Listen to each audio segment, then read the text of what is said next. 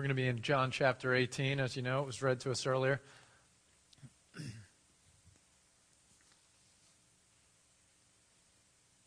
How many of you have been to New York City in the last 10 years? Anybody? A few of you? Okay. Times Square. We, we were a few uh, weeks ago, we took our boys to New York City and we had a blast. We had so much fun. And we um, went down to Times Square. Well, first we were down at the Empire State Building. We were walking back up toward Times Square and we were walking down Broadway. And as we were walking, walking up on Broadway, I remember the moment when I could see the first like screen. You know, they have those these like big billboard screens, and I could see the first one way out there as we were walking up. And I showed the boys. I said, "See that up there?" I'm like, "Keep your eyes on that. That's where we're headed. That's Times Square. You're going to be impressed." You know, and we kept walking, and as we were getting closer, you could start to see more and more lights, and you could see their eyes getting bigger and bigger, and being like, "Whoa!" You know, and then they get there, and it's just like stuff everywhere, and they're like looking around, and they're like, "Wow!" And they're like M and they're like cars, pirates, you know, and they're like pointing out all this stuff, and then they're like, "Where's Toys R Us?" You know, we went into Toys R Us and we had a blast and everything. One of the things that uh, amazed me, I mean, Times Square has actually changed a lot in the last ten years. It's been about ten years since I had been up there, and um, when we got up there, I looked and it was so amazing how much has been done that uh, when I, any one of those advertisements like you know any one of the billboards any one of the signs any one of the lights if you took it out of times square and you went and put it in pottstown you know, it'd be like, whoa, that's an advertisement, you know, and it'd be like an amazing advertisement. It would catch everyone's eye and it would have massive impact. And yet, when you put it in Times Square, surrounded by everything else, sometimes it just gets completely lost because there's so much going on in Times Square. And this is kind of how life is right now. There's so much activity that happens around us all the time, and, and so many words that happen that the more there is, the less impact and the less value each story, each action, each word holds. And, you know, it used to be that the things in the news, one thing would happen and we'd be like, whoa, did you hear about what happened in today? It's like, you know, there's like 10 of them a day or something. And, and to, to be in the, in the place of the president is not an enviable position, you know? And there's so much happening and there's so many words, even more than the actions that are taking place. There's words everywhere. Words are constantly being communicated. And sometimes they begin to lose their value because there's so much happening that you can say the most seemingly profound thing, and yet it just kind of loses its value, you know, because there's so much. And yet every now and then, there's still just the right thing at the right time, in the right way, and it's deeper, it's fuller, it's more profound, it carries impact, and it changes things. There's weight to it.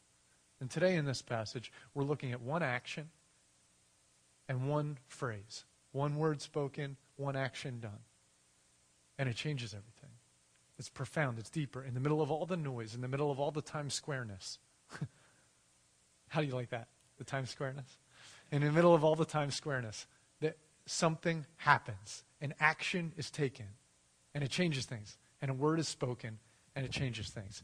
And this is going to be a picture. It's a awesome picture in the scriptures of godly authority, of biblical leadership, and, and of the power of God at work. And so I want you to look first at the action and what takes place. And this is John chapter 18, just in the first four verses here. When he had finished praying, we'll come back to that. Jesus left with his disciples and crossed the Kidron Valley. On the other side, there was an olive grove, and he and his disciples went into it. Now, Judas, who was to betray him, knew the place because Jesus had often met, with his, met there with his disciples. So Judas came to the grove, guiding a detachment of soldiers and some officials and the chief priests and the Pharisees. They were carrying torches, lanterns, and weapons. Jesus, knowing all that was going to happen to him, went out and asked them, Who is it you want? Who makes the first step in this story? Jesus. Jesus takes the first step. It's easy in this situation to think that maybe Jesus is a victim. And in some ways, of course, Jesus is a victim. I mean, he's the one who's going to be paying the punishment for all of our sins. He's on the receiving end of the consequences of our injustice and of our sin. And in so, some ways, he's kind of a victim. But victims are, are people who look you know, helpless, like something's happening to them that they can't stop and they have no control over. But who takes the step to start this? Jesus. Jesus takes the step to start this whole process. He knows what's about to happen. And he looks across the Kidron Valley and he decides, I'm going to go there. Jesus takes charge and he takes control. You know, uh, yesterday we were down at my uh, parents' place down at the river, the Susquehanna River, and uh, there's this trail that goes up into the woods, and there's a waterfall up there. And uh, it's a nice little place. It's actually where I proposed to Jen. We have good memories there. And now we take the boys up there, and they skip rocks and play around in the creek. Um, and w- one of the favorite things they they do, especially Evan, when we're running up this trail, is he, he likes to grab a hold of me and run way out in front of mom. And then we hide. It's like kind of on these like there's all these like rock spots and everything. We'll we'll tuck behind a rock spot or behind some trees or behind some thickets, and and we hide from mom, you know. And then she comes in looking around, and then we jump out. Ah, you know. That's one of his favorite things to do. Of course, Evan is still like growing in his ability to really find a good hiding spot. Although yesterday he had his best one ever, um, but but he's he's still kind of a kid. And what's more is is he decided to bring Colton along this time, or I don't know if he decided to, but Colton came along, and. When you bring Colton along, it's a whole other thing because Colton's just laughing and giggling and he can't be quiet and he's like ball of energy, like, you know. And so here they are trying to hide from mom. And of course, Jen knows exactly where they are, you know, and she comes walking through. But she wants to have good family moment, you know, and so she engages the process and she plays along, you know, and here they are hiding and and waiting for her, and and she kind of like she'll see them, and then she kind of looks the other way. Where are they, you know? And then she's like, ah, you know, and plays along. And in some ways, this is kind of a picture of what actually happened with Christ, except it's not fun and games, you know, it's not fun and games. He knows that there's a trap that's being set for him. As a matter of fact, he tells Judas. Go do what you have to do. Leave the Last Supper. Go do what it is you have to do. Go set your trap for me. Go play your game.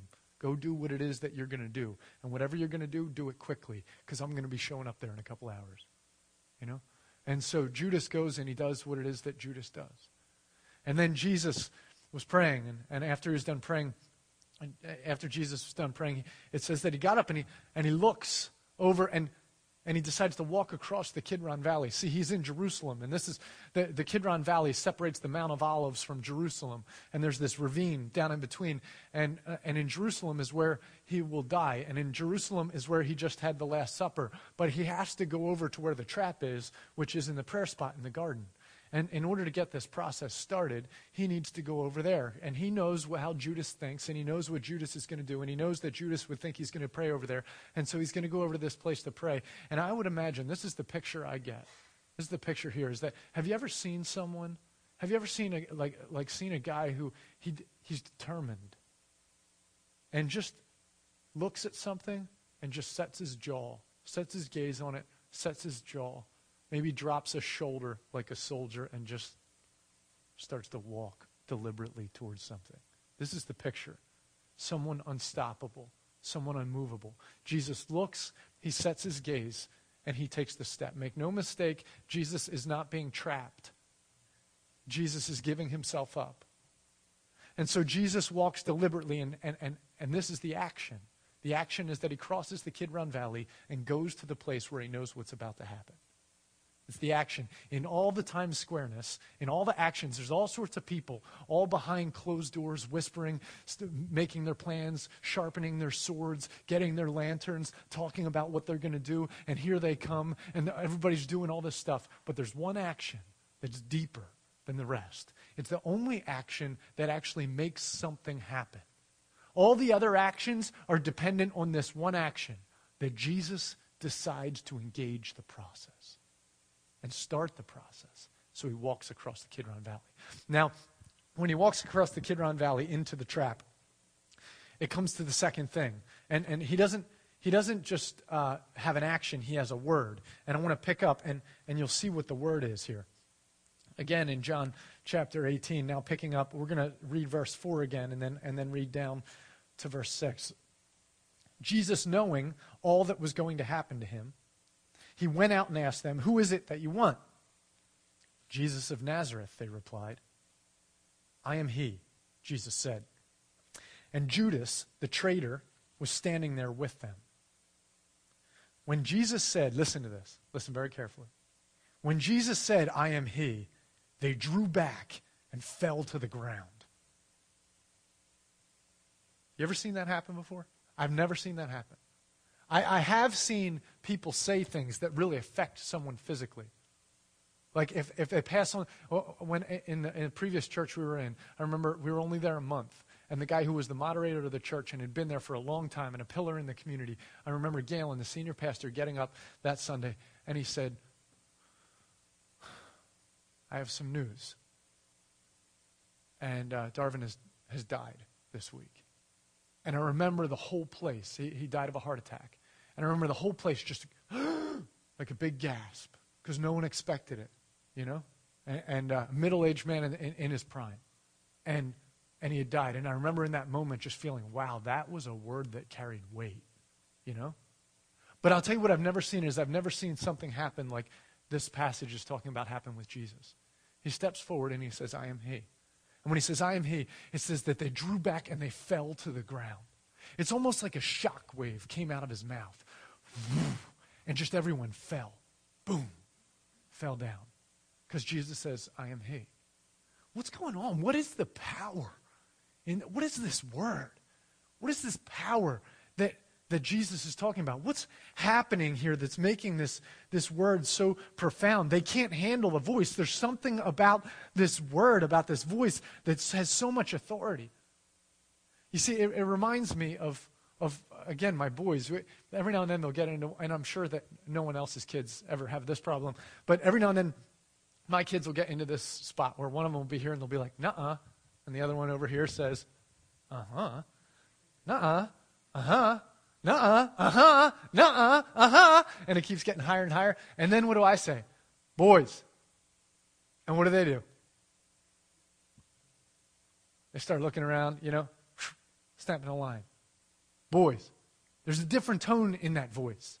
And there's a different authority behind that voice. And they hear that voice, and it changes the game because they see where each had their own angle, and they were trying to gain the, the control and the power with each other, and each worked their own angle. But then all of a sudden, the other word comes in.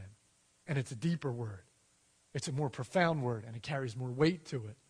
And they were and, right into line, you know? And this is what's going on, except it's not happening with little kids, it's happening with grown men. You see, it's grown men who are over here. We're not going to let Jesus take control of this place. We, he's taking our power from us. Over here, I'm sick of living poor, man. I'm going to get paid, you know, and so I'm going to betray Jesus. Or over here, you know, Peter, I'm not going to fall tonight. I'm not going to, you know, eh, all of this. And then the word comes in. The word, I am He. You see, what's happening is there's deception on every level. There's pride, there's greed, and people aren't seeing clearly. All they're seeing is themselves.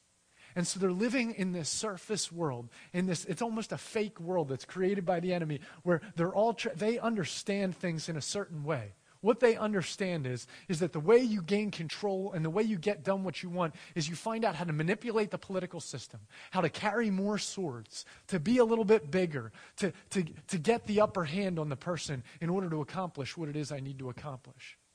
It says that a detachment of soldiers came with them. You know what a detachment is?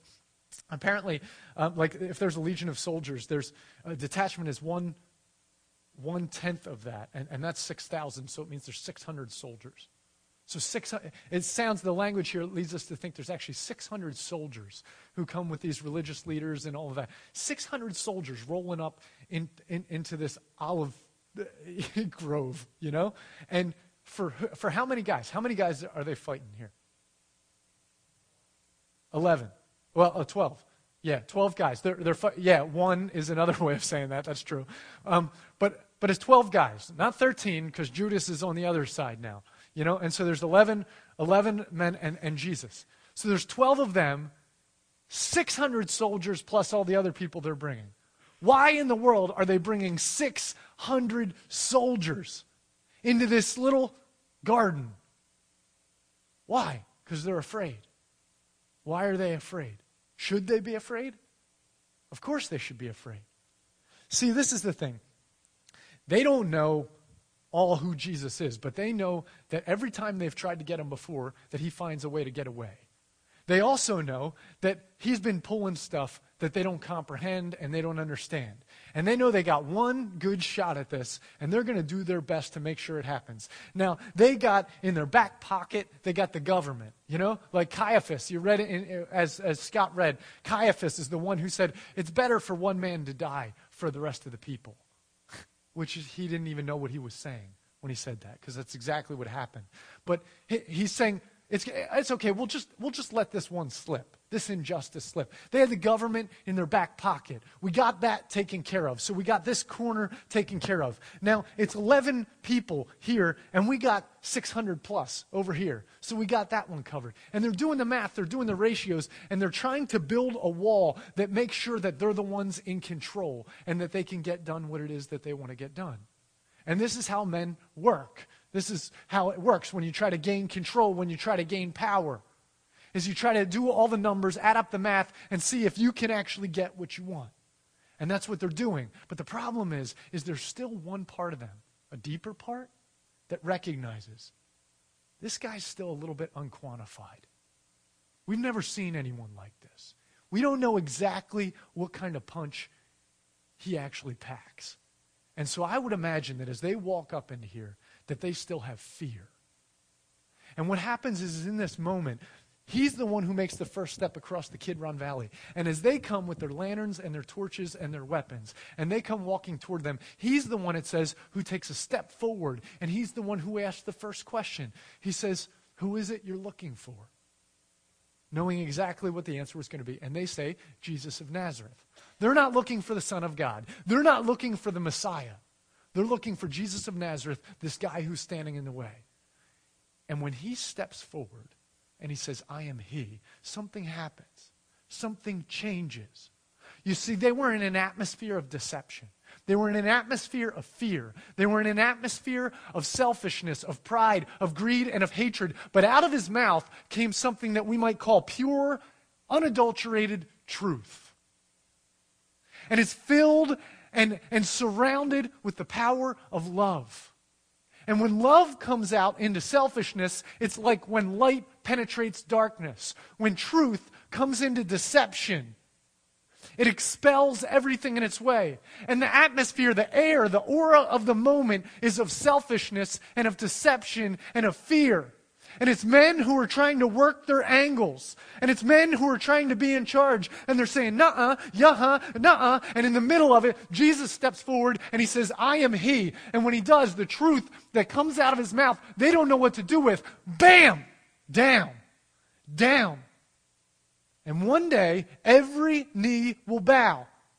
And one day, every tongue will confess that Jesus Christ, Jesus of Nazareth, is Lord of all. And that truth is a truth that will bring us to our knees, like it or not. And in the moment, 600 men with swords and a government, even the Roman government, in their back pocket means nothing. A simple word from Jesus' mouth, and they fall. And they draw back. And in that moment, they should have known. They should have known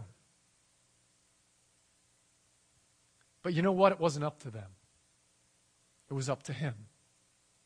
He's the one who spoke the word. He's the one who crossed the Kidron Valley. At this point, if they wanted to stop the process, they couldn't have stopped the process. Maybe they could have bailed out, but they could not have stopped this process. It was happening because Jesus wanted it to happen, because he crossed the Kidron Valley, because he's the King of Kings, because he's the Lord of Lords. You see, they came looking for a fight. They came with swords looking for a fight, and they wanted to engage him. And what they didn't understand, what they didn't understand in this moment, is he wasn't going to fight the way they fight. But they were going to get a fight. There will be a fight on this night, and there will be blood shed. But the one whose blood shed won't be the one who loses, he'll be the one who wins. This is how it works. Jesus always flips things the other way. You see, they come in with their swords and their weapons of hatred, and they're going to win the battle. But Jesus, when he walks across the Kidron Valley, and when he walks to this garden, and when he steps forward and says, I am he, what he's doing is he's engaging in warfare. He's fighting a battle. But he's not fighting them, he's fighting the sin that holds them bondage. And he's fighting the prince of darkness who is casting the spell of deception all around them. And in this moment, Jesus decides, here is the time. My Father has said that tonight is the time. Tonight is the moment. Every other time that they've come after him, he knew it wasn't his time, and he found a way to just slide right out and move. But in this moment, if they, if they wanted him to get away, he wouldn't have got away. they couldn't, like, no one could get him away because it was his decision. I'm going to engage this battle tonight, and I'm going to win this war tonight. And I'm going to do it by shedding blood, and it's going to be my own at their hands. And he steps in, drops his shoulder, sets his jaw, walks across the Kidron Valley, steps in, says, Who are you looking for? They say, Jesus of Nazareth. He steps in, I am he. They fall flat. Then the story picks up again.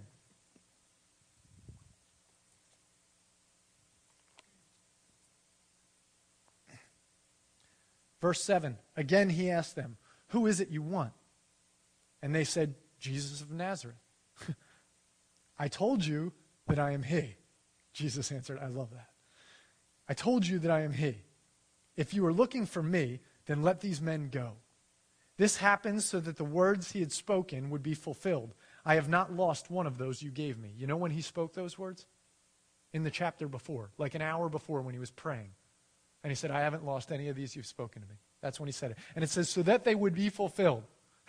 like it was a prophetic word for an hour later. You know? it's amazing. And he, um, so I have not lost one of these you gave me. So he steps forward, he protects them, they get away. Then, here it is.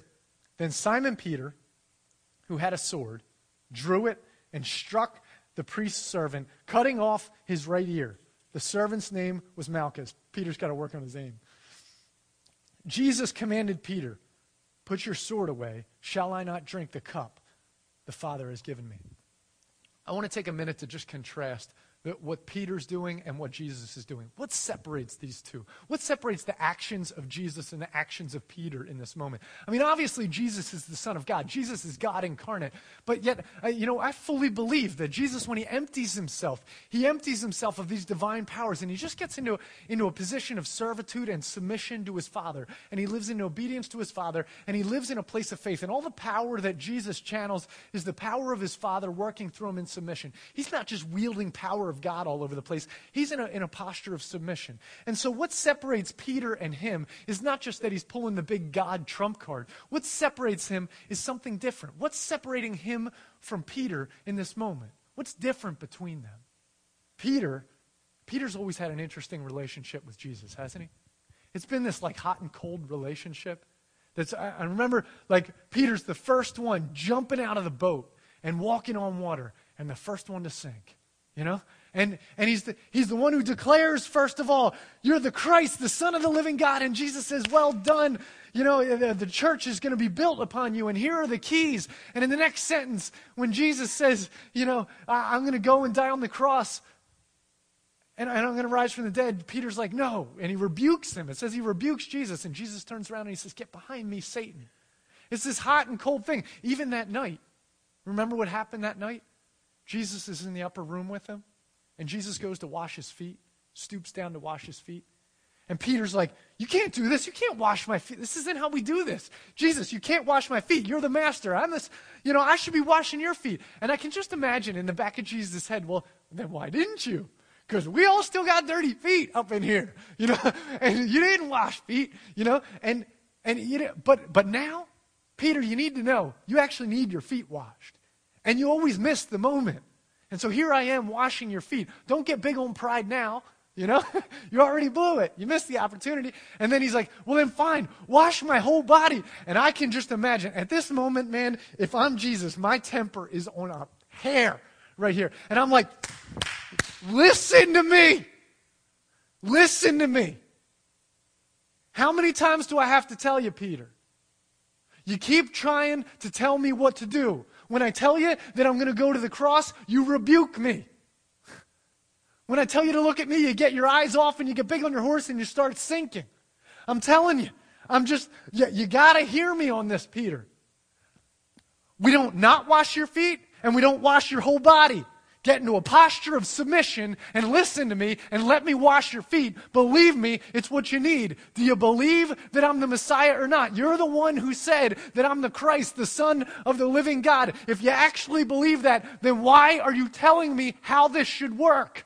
Can you please stop trying to describe to me how I should treat you? And can you please just be quiet for a second and let me do my job so that I can love you? And yet, that's, of course, not how Jesus responds. That's how I would have responded.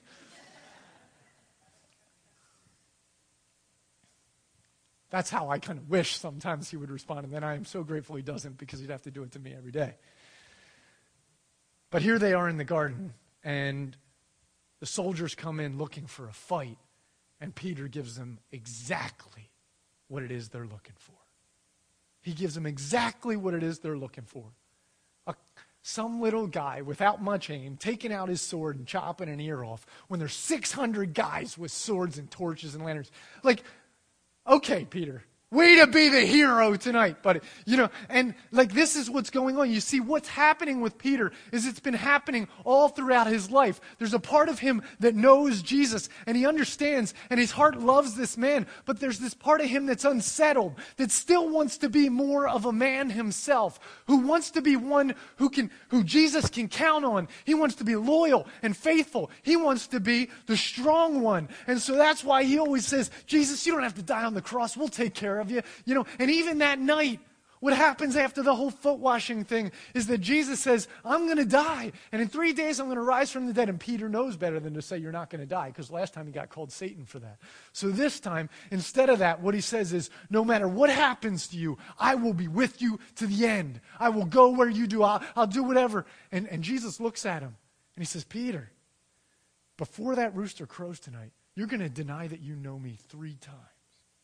Now, you can just imagine, man, the, the internal ego of Peter and what's happening is so frustrated in this moment, man. All he wants to do is be reliable for Jesus. All he wants to do is do a good job. And every time he tries to do it, Jesus has to point out how he can't do it. And, and he loves the man and he wants to serve him, but man, aren't we on the same squad here, Jesus? I mean, come on. And you can tell there's some frustration inside of him. And he just wants desperately to be able to do the right thing and to be able to prove himself to Jesus once and for all. You know? And so he says in this night, Jesus, man, you must not know me. You must not know me yet.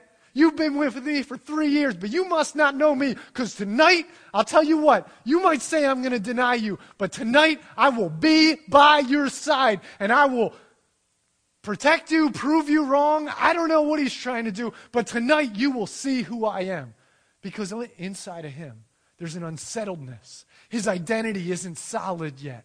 His legitimacy and sense of significance, his sense of value. See, he doesn't have it rooted in God yet. He still needs to prove something. And so he's still trying to show Jesus and show the disciples and show himself that he's something special. And so tonight, no matter what happens, count on it. Peter's not going to let it go down. And so when there's 600 soldiers and they're staring at him, growling, salivating, waiting for this guy to draw his sword, shing, and he goes after it. And I, I mean, it's, it's, it's pathetic. It's absolutely pathetic. And you know how pathetic I am and we are all the time when we try to prove ourselves? When we try to do something important and significant and feel special and, and be this person or be that, because we're trying to be something and we don't feel good about who we are yet, so we're going to go and we're going to do this special thing or we're going to conquer this thing or we're going to hold our ground or we're not going to let that person talk this way about us or we're going to accomplish this great task. And, and it's just like Peter taking out his little dagger against 600 soldiers with swords. It's ridiculous. It's absolutely absurd. And again, if I was in Jesus' head in that moment, I believe that I would respond something like this. The sword comes out, shing.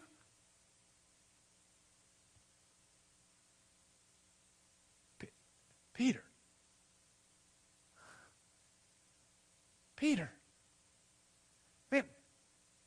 please put your sword away.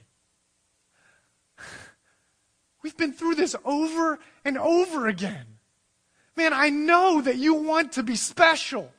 I know that you want to do something profound and important, but you got to get through your head, man. I'm not the one who needs to be protected. I'm not the one who needs to be saved. Come to terms with it, man. You're a sinner. You need me. I don't need you. I need to help you.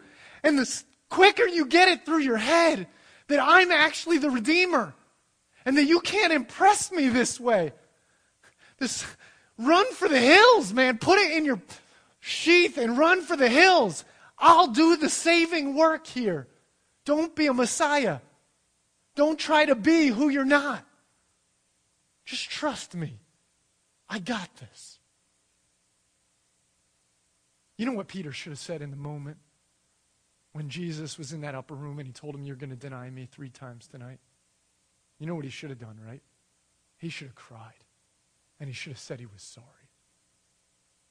Because no word that proceeds from the mouth of God returns void. His words are greater than our words. And when he says them, they go out and accomplish exactly what it is that they set out to accomplish. And when Jesus said that tonight you'll deny me three times, Peter tried to prove that not true, tried to prove the words of God not true. Man, is that a struggle in our lives? To try to prove that we're not broken sinners in need of a Savior, but we're something worthwhile? Come on. We're just sinners. We're all in the same boat. We need Him. We're not special on our own. We need the Messiah. We need the Savior. And in that moment when Jesus told him what his sin was going to be, man, it should have been the moment where he just fell and he said, I'm so sorry. I don't want that to be true. I wish there was something I could do, but now that you said it, I know that it's true because you said it. And everything you say is true. See the words of Jesus, they're so profound and they're so powerful. And in this moment, Peter's actions they don't carry much weight. As a matter of fact, they're counterproductive because he isn't in step with the Spirit. He isn't lined up with God.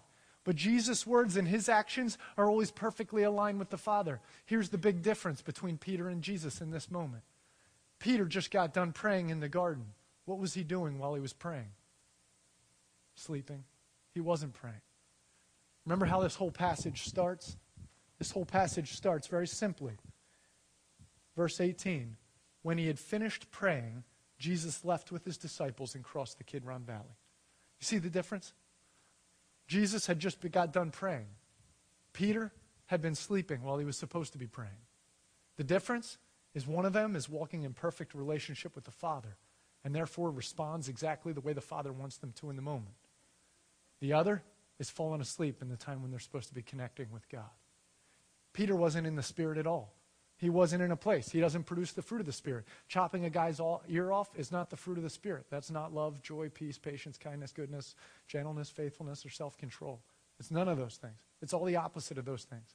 He's playing the same game that everyone else is playing. Even though he's a follower of Jesus in that moment, he's not in step with the Spirit. Jesus, however, just got done in the chapter before in Jerusalem. He was praying. And he's sitting there praying to the Father, and he says, Tonight, God, Tonight, Father, tonight's the night. Glorify yourself completely and do it through me. See, he knows the big picture of what his father wants. His, his father's job is, is to receive glory. And he knows that he has a job to do, which is to bring glory to his father and through him. And there's only going to be one way that tonight he's going to be able to bring glory to God. See, he knows who he is. And he knows who he is on an identity level because he knows his father and he sees how his father sees him. And because he knows how his father sees him, he's not trying to prove anything to Peter. He's not trying to prove anything to these soldiers. He's not trying to prove anything to anyone. He already has a rock solid identity. Rock solid identity. And in prayer, he just receives the truth from God. And he knows who he is, he knows who he's called to, and he knows what his job is. He knows the big plan of God that is to glorify him, and he knows what the objective is. At the end, is to bring people back to unity. And he prays all that stuff, and then when he walks out, He's ready. And he's ready to do whatever it is that God wants him to do. And in the moment when they falsely accuse him, in the moment when they hit him, in the moment when everything goes wrong, in the moment when, when the intensity starts to ratchet up higher and higher, there's going to be this deep need for him to have a rock solid identity and trust in Jesus, and this is, or in the Father. And this is why. This is why. Because the kingdom of God is not built on the strength of men.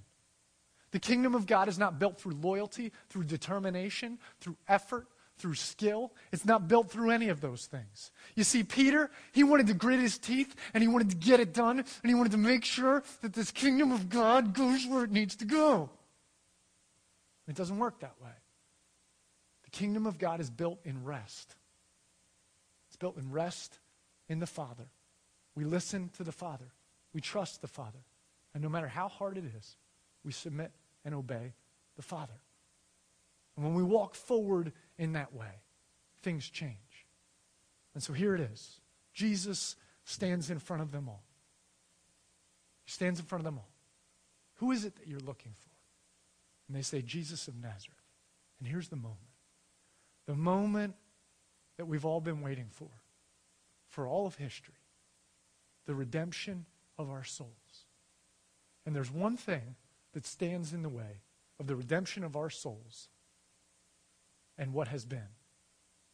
And it's these three words of Jesus signing the contract, giving himself over to them, owning the truth of his calling in the moment, stepping forward.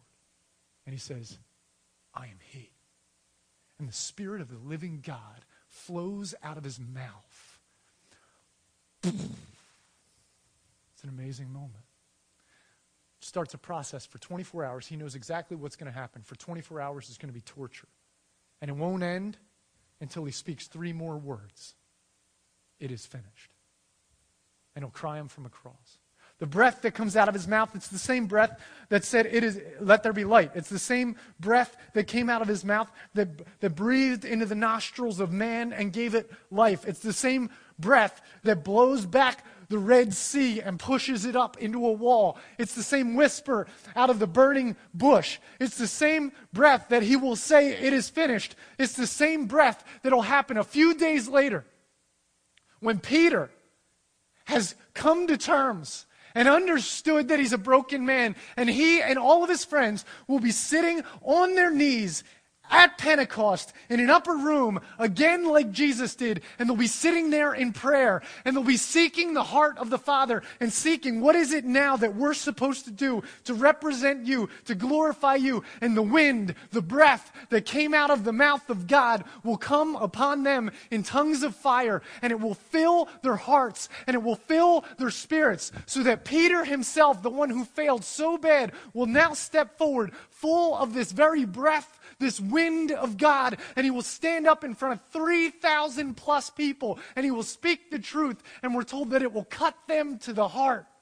And it'll cut them to the heart, and 3,000 people that day will give their lives to following Jesus and come to have that Spirit fill their lives and begin a process where the power of God is no longer just contained in the lips of the I am who came and rested here, but now He allows His Spirit, that wind, that power, that fire, to rest within us, the broken sinners who follow and depend on Jesus the way He depended on His Father. So I want to ask you question. Your neighborhood, your family, your workplace, does God have a moment for you? Are you reacting or are you acting? Do you know what his plan is for you? Do you know what his intention is? What his kingdom plan is for your workplace, for your neighborhood, for your family? Are you ready in the moment when it comes to seize the moment he has for you? That action that in all the time squareness of our lives, the deeper, the fuller action, that authority is given to you. That authority is given to each of us. The power of God, the wind of the Holy Spirit is available to you. And He has a moment planned. He has a special word of love for you to speak. He has a special word of truth that he wants you to proclaim. There's an action, a step forward that you need to take. And as you stay in prayer, and as you hear from the Lord, and as you know your own identity and the people who He's called you to be around, He has something special for you. And there will be a moment when the deeper word, the deeper action, has a chance to express itself through you, and the power of God will be available to you in that moment. Amen? Let's pray.